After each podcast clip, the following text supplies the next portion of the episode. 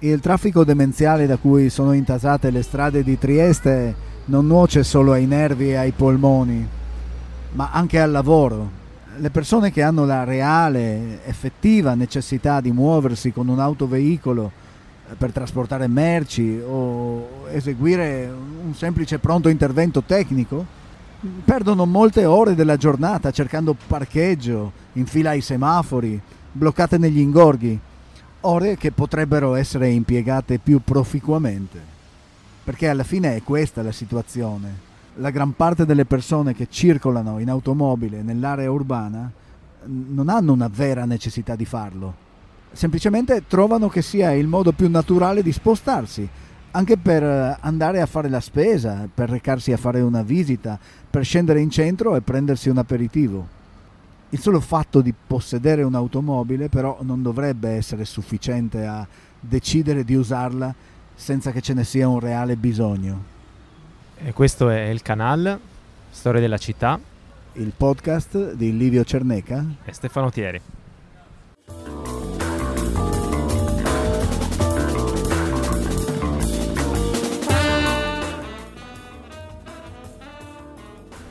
È chiaro che però davanti a una situazione del genere la responsabilità è anche molto politica, cioè una politica illuminata dovrebbe davanti a un problema come quello del traffico che poi si riflette nell'inquinamento, si riflette nello stress, nei, nei danni economici e via, e via dicendo, una politica illuminata, dicevo, dovrebbe incentivare comportamenti diversi, magari investire nel trasporto pubblico, eh, permettere a chiunque di potervi accedere in maniera gratuita comunque a tariffe agevolate, dovrebbe spingere per la mobilità dolce face- facendo piste ciclabili, non dovrebbe trasformare quella che è la città in una, cioè in una città a misura d'automobile.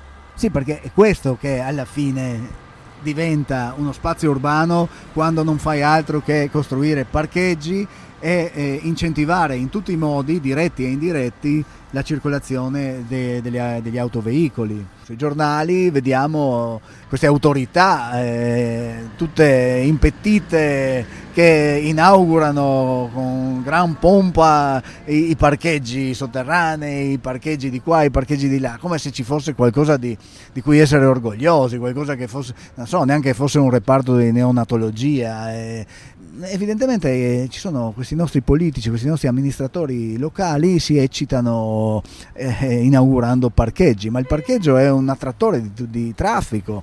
Se tu fai un parcheggio sei sicuro che lì arriveranno ancora più macchine. È un circolo vizioso, insomma. Non se ne esce, non se ne esce, a meno che, a meno che non si possa eh, rivedere un po' tutto l'assetto. Eh, bisognerebbe ridisegnare la città dando eh, di nuovo eh, la precedenza ai pedoni e ai ciclisti.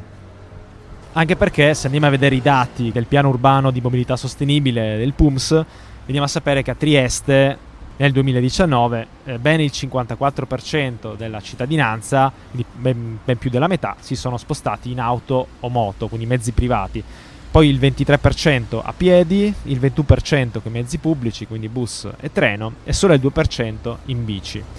Eh, ecco, quindi forse immagino, eh, provo a interpretare il comportamento del nostro primo cittadino, forse piuttosto che andare contro quella che un, una, un uso, una consuetudine, di piazza cerca di ingraziarsi la, la, la simpatia della cittadinanza favorendo l'utilizzo dell'automobile e dei mezzi privati. E di fatto anche sottraendo spazio, spazio fisico alla mobilità normale, alla mobilità pedonale come nel caso di, di, molte vie in cui originariamente la sosta era vietata, almeno su un lato, e poi progressivamente le persone cominciavano a trasgredire, a, cominciavano a mettere in sosta vietata, eh, cominciavano a esserci delle multe, così poi veniva tollerato e poi andava a finire che anche l'altro lato che prima era in divieto di sosta eh, diventa un parcheggio.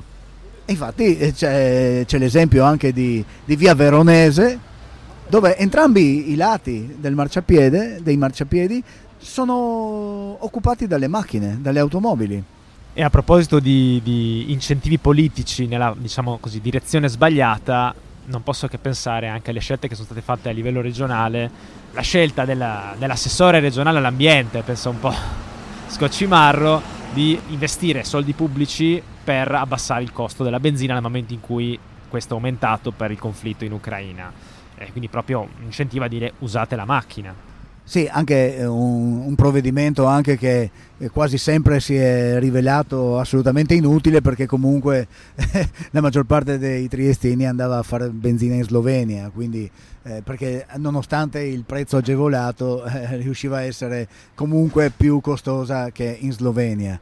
Ma al di là di questo, sicuramente un incentivo di questo genere non va nella direzione di una riduzione delle emissioni dannose per la nostra salute. Eh, infatti abbiamo lasciato per ultimo l'aspetto probabilmente più inquietante. L'aria Trieste in questi giorni, ed è questo il motivo per cui ci stiamo occupando ora di questo tema, è irrespirabile. Abbiamo, abbiamo, gli indici che misurano le varie sostanze inquinanti, le PM, le polveri sottili 2.5, quelle più dannose per il nostro organismo, anche le PM 10, eh, quelle più grossolane, diciamo, ebbene le stazioni dell'ARPA che monitorano la qualità della, della, della, nostra aria stanno misurando valori allarmanti, valori ben al di sopra dei limiti di legge in molte stazioni. Ebbene, il sindaco è la figura che eh, dovrebbe eh, tutelare la salute pubblica. Quali misure sta prendendo? Abbiamo visto in altre città, penso ad esempio a Roma, una chiusura parziale del traffico, si è detto alcune automobili potranno circolare, quelle più inquinanti, più vecchie no eh, beh, io mi ricordo che anni fa, per quanto sia una misura comunque limitata, una misura che, tutti, che insomma è piuttosto discutibile, però anni fa veniva presa dalle amministrazioni pubbliche a Trieste. Eh, ebbene, adesso questa misura si sognano bene dal prenderla, forse anche viste le abitudini eh, di spostamento della, dei triestini e delle triestine.